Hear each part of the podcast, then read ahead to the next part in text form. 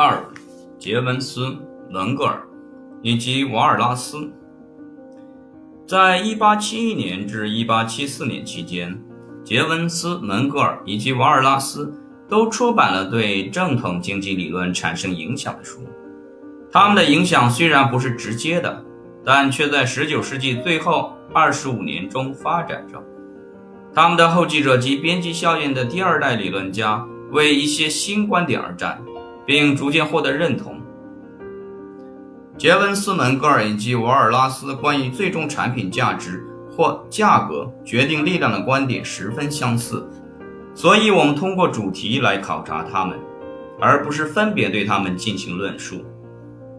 在这些边际分析发展者之间，存在一些非常重要的差别。在本章后半部分，我们将予以研究，尤其是就经济学的适当方法而言，他们有不同的看法。门格尔应当受到特别的关注，原因是现代奥地利学派声称门格尔是他们的智力来源。然而，瓦尔拉斯的一般均衡分析。以及他将边际概念与一般均衡理论的结合，也因为他们后来在现代微观经济理论中的重要性而显得独一无二。他们的贡献足以重要到完全有理由单独开设一章。这是理论上的一次革命吗？这三位相互独立工作的经济学家确信，他们发展了一种独特的革命性的分析。用来解释决定相对价格的力量，杰文斯最为简洁地陈述了这一点。不断的思考和研究使我得出有些新奇的观点，即价值完全取决于效用。流行的观点认为劳动是价值的起源，而不是效用。有些人甚至明确地声称劳动是价值的原因。门格尔的陈述从个人角度看比较谦虚。虽然有些民族主义，对我来说，特别高兴的事情是，这里所论述的领域由我们学科中最一般的原理组成。真实的说，它丝毫不是德国政治经济学近来发展的产物。这里所试图从事的是对我们学科中最重要原理的改革。因此，是建立在以前工作所设置的基础之上。那些工作几乎完全是由于德国学者的勤奋所致。瓦尔拉斯因其一般均衡分析而著称，他也相信其贡献的原创性和独特性。现在，我能够开始一版关于政治经济和社会经济要素的著述，且确信这是一个新的计划。并按照一种原创性的方法来详细阐述。我斗胆地说，我所得出的结论在几个方面不同于当前的经济科学。杰文斯、门格尔以及瓦尔拉斯宣称他们的工作是原创性的和革命性的，这合理吗？就这个问题来说，我们必须清楚地区分每个人的贡献。杰文斯对经济理论的贡献主要是将边际分析用于需求，门格尔的贡献是将边际分析用于需求与供给，虽然对供给注意不多。瓦尔拉斯的贡献是将边际分析用于需求与供给，他也对供给注意不多，并且他的贡献还在于阐明了经济体的一般均衡模型。是的，他们是原创性的。因为他们的观点在某种程度上影响了经济理论后来的发展。以前运用边际分析的经济学家们的观点并不具备这种影响，但是他们的工作在什么程度上是革命性的，只能通过比较他们的观点和以前的古典理论，以及依靠新古典微观经济理论后来的发展来决定。古典价值理论的不充分，三位经济学家都发现。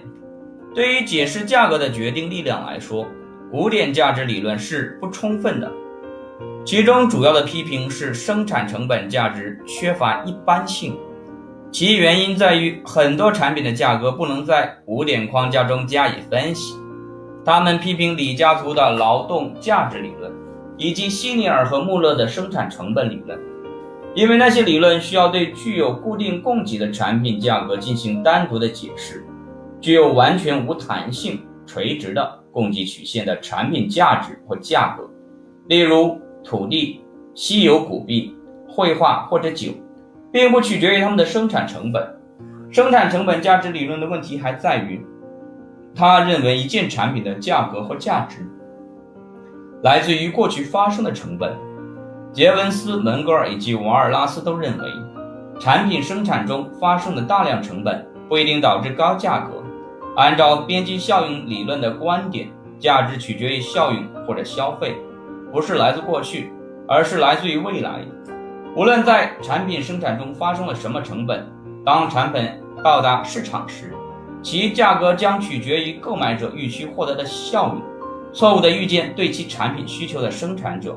痛苦地明白这一点，呆滞商品这一术语用来指需求下降，从而使价格低于生产成本的商品。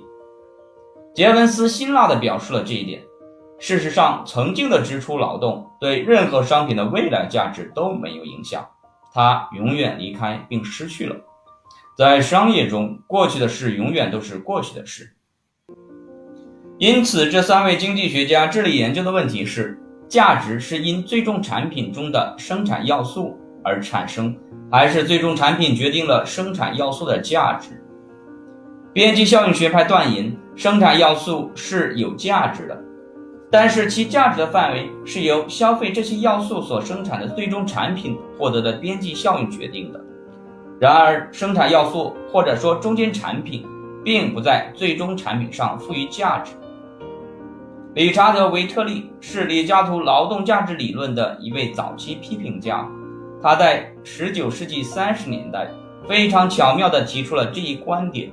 当时他说：“因为人们都忙于搜寻珍珠，所以珍珠不珍贵；但是因为珍珠珍重，所以人们都忙于搜寻珍珠。”根据边际效应经济学家的观点。前古典与古典经济理论的另一个基本缺陷是，他们未能认识到价格决定中的重要因素不是总效应或者平均效应，而是边际效应。亚当·斯密从较早的文献中挖掘出古老的钻石水悖论：钻石具有较高的价格但较低的效用，水具有较低的价格但较高的效用。古典理论家不能说明这一悖论，原因在于他们根据钻石和水带给消费者的总效应来思考这个问题，并不了解边际效用的重要性。表八点一模仿门格尔使用过的表格，很容易的举例说明这个悖论。罗马数字代表了重要性有差别的商品种类，数字越高，商品越不是基本。这样，水可能属于第一种。运输可能属于第五种。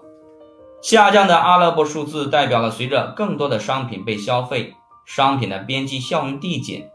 第一单位第一种产品的标记效用是十。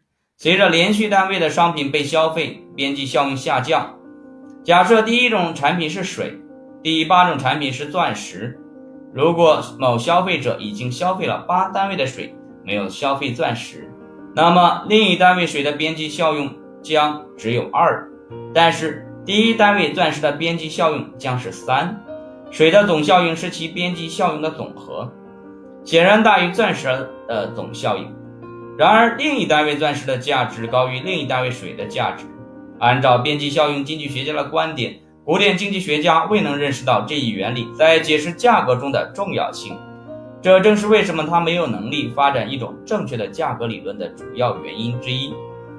钻石的价格高于水的价格，原因在于正是边际效用决定了消费者的选择，从而决定了价格。什么是效用？边际效用经济学家遵循了正统古典经济理论的如下假定：即个人是理性的和精于计算的，消费者或者家庭。在进行购买决策时，考虑他们预期从产品消费中享享受到的边际效应，这就引起两个问题：什么是效用，以及他们是怎么度量的？杰文斯、门格尔、瓦尔拉斯解决这些问题的方法几乎是相同的。他们根本不直接回答这些问题。没有人使用边际效用这一术语，门格尔甚至不用效用这一词。而您说满足的重要性，三个人都假设存在效用，并且个人的内省将发现不同最终产品的不同效应。对他们来说，效用显然是一种没有明确度量单位的心理现象，是线性空间还是体积亦或重量来度量效用？他们认为效用是最终产品或者消费者产品的一个特征，但是生产要素和只能间接消费的产品怎样呢？门格尔比杰文斯或瓦尔拉斯更加关注最后这个问题。我们应当怎样度量不是为了消费，而是为了与其他商品交换而获得产品的效用呢？这些产品从他们最终交换来的产品消费中获得的效用。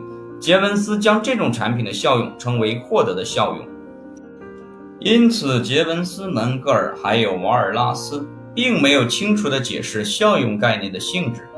他们假定了现在为人所知的边际效用递减原理，声称随着一件产品的消费增加，其边际效用减少。这是基于无论边际效用是什么，它都能够被度量这一假设。门格尔和瓦尔拉斯没有论述可度量性。杰文斯说：“尽管我们现在没有能力度量效用，但是进一步的发展会在将来实现这种度量。”然而，从他们著作中所给的例子来看，显然三个人都假定了效用最重要的可度量性。作为一个初步估计值，杰文斯和瓦尔拉斯利用效用函数的数学表达。假设所消费产品的数量和效用的数量能够连续分割，两个人都认识到这一假设的非现实性，并在他们的表述中允许不可分的存在。这导致了不连续的函数，因为门格尔的方法只是运用了算术表格，所以它的所有函数都是不连续的。绘图时，连续函数具有平滑的曲线，而而不连续的函数具有台阶状的曲线。这一点具有较小的理论意义。例如，戈森第二定律断言，消费者将通过购买来使用其总效用最大。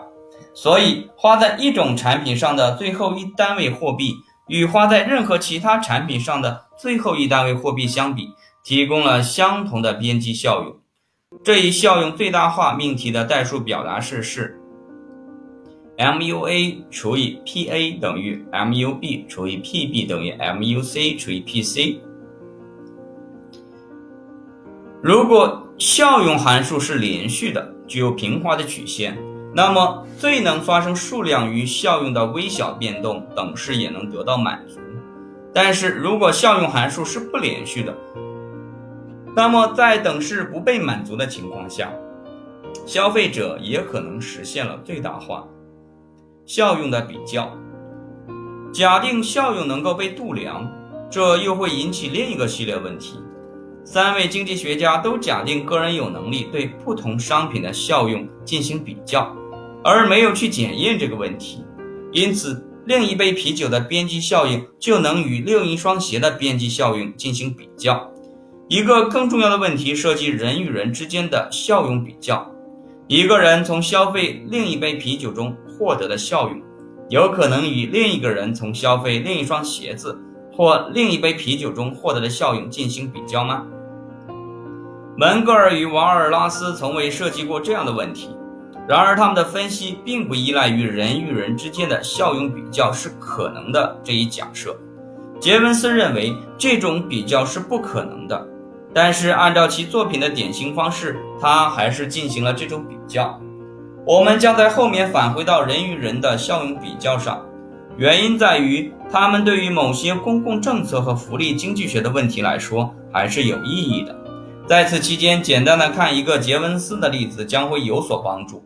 杰文斯认为，给收入高的人一个额外的收入量，与给收入低的人同样的收入量相比，将会产生较低的边际效用。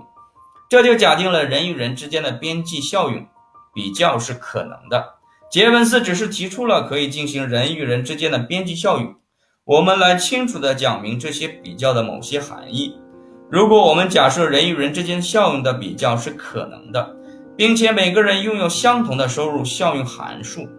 例如，收入的第九百九十九美元的边际效用对每个人来说是相同的，那么将会跟着出现一些有趣的结论。考虑到这两个假设，收入的一种理想分配及社会总效用最大的分配将是收入的平均分配。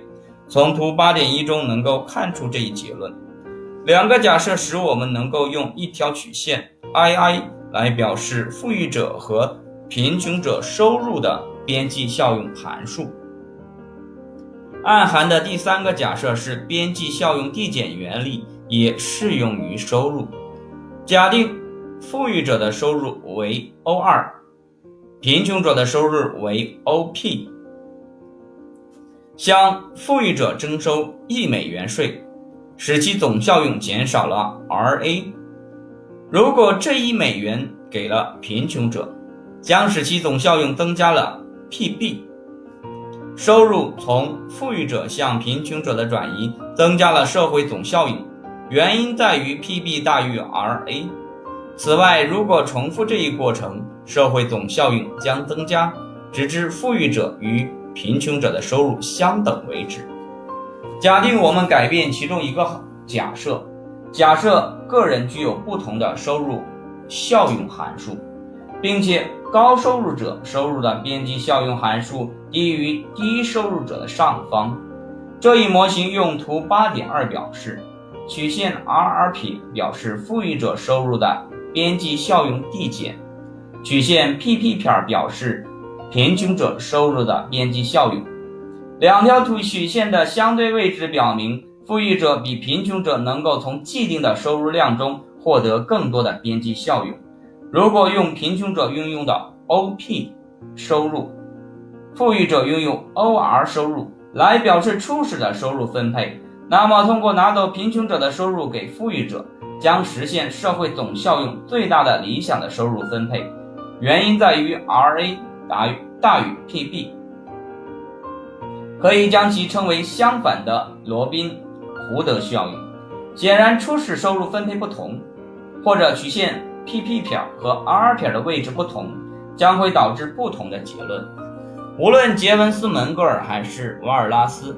都没有研究他们的理论对于收入分配的含义，原因在于他们认为杰文斯明确的，门格尔和瓦尔拉斯含蓄的人与人之间的效用比较是不可能的。